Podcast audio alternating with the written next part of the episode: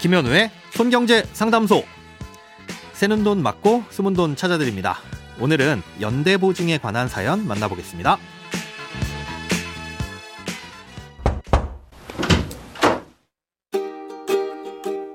안녕하세요. 아주 오래전 해주었던 연대 보증 문제 때문에 사연 보냅니다.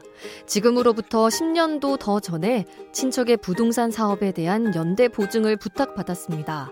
자세한 내용도 모른 채로 그저 사업은 잘 될 것이고 문제될 거 없다는 말에 연대 보증을 해주었습니다.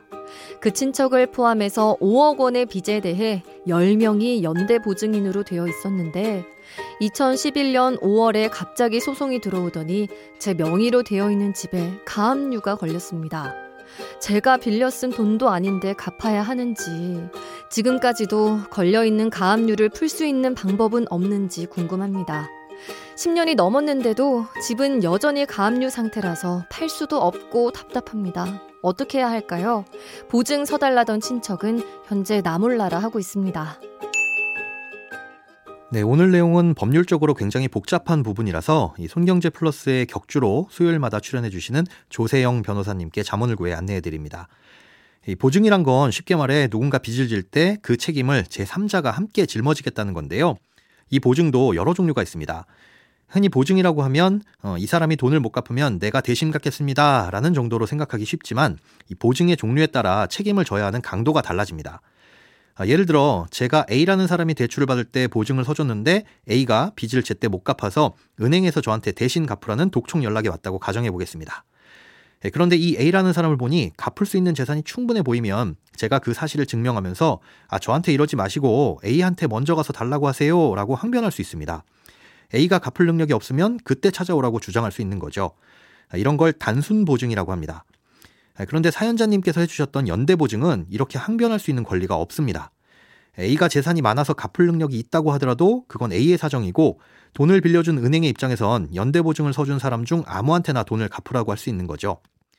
사연자님을 포함해 10명이 연대보증을 서줬다고 하셨는데요. 심지어 대출금 5억 원에 대해 10명에게 균등하게 한 명당 5천만 원씩 요구하는 게 아니라 돈이 있는 누구든 갚을 수 있는 능력이 돼 보이는 사람한테 일부나 전부를 청구할 수도 있습니다. 다만 연대보증인 중 누군가가 다른 사람의 몫까지 책임졌다면 나머지 사람들에게 구상권을 행사할 수도 있습니다. 당신들이 책임질 부분까지 일단 내가 갚았으니까 각자 책임져야 할 부분만큼은 나한테 달라라고 요구할 수 있는 거죠. 하지만 이때도 상황에 따라 청구를 할 수 없는 경우도 있고 있다고 하더라도 다른 사람들이 그럴 만한 능력이 없다면 돌려받기는 어렵게 되는 거고요. 아, 이런 연대보증이라는 건 지금은 공식적으로 폐지됐지만 예전에 서주었던 보증까지 사라지진 않았습니다. 아, 그런데 별도로 보내주신 자료를 보니까 2011년쯤 제때 빚을 갚지 않아서 연 20%의 지연이자를 지급하게 해달라는 소장인 것으로 보입니다. 아, 이에 대한 판결이 확정되면 돈을 빌려준 채권자는 그 집을 경매로 넘기든가 해서 빚을 받아가게 되는데요. 이 가압류라는 건 그런 정식 판결이 나기 전에 재산을 처분하지 못하게 임시적으로 막아두는 겁니다. 법원에서 돈을 갚으라는 판결이 나오기 전에 이 채무자가 재산을 다 처분해버리면 돈을 떼일 수도 있으니까요. 예, 그래서 임시적으로 가압류라는 걸 걸어놓고 판결이 나오면 그때 정식으로 본압류를 걸고 나서야 채권자가 재산을 처분할 수 있습니다. 예, 그런데 2011년부터 지금까지 10년이 넘도록 가압류만 걸려있는 상태인 건 조금 특이합니다. 이 판결이 나왔다면 정식으로 압류가 들어가고 뭐 경매든 뭐든 다른 절차가 진행됐을 텐데 아직까지 그런 일은 없었잖아요. 만약 가압류를 걸어놓은 뒤 채권자가 소송을 걸지 않거나 소송에서 패한 후 3년이 지나면 채무자는 그 가압류를 풀어달라고 신청할 수 있습니다. 그러니 사연자님께서 가장 먼저 해야 될 일은 지금 정확히 어떤 상황에 처해 있는지를 확인하는 겁니다.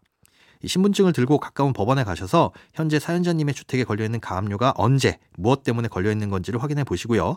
당시 판결이 났는지, 났다면 어떤 내용인지 가까운 변호사나 법률구조공단을 통해 상담을 받아보시기 바랍니다. 돈에 관련된 어떤 고민이든 상관없습니다.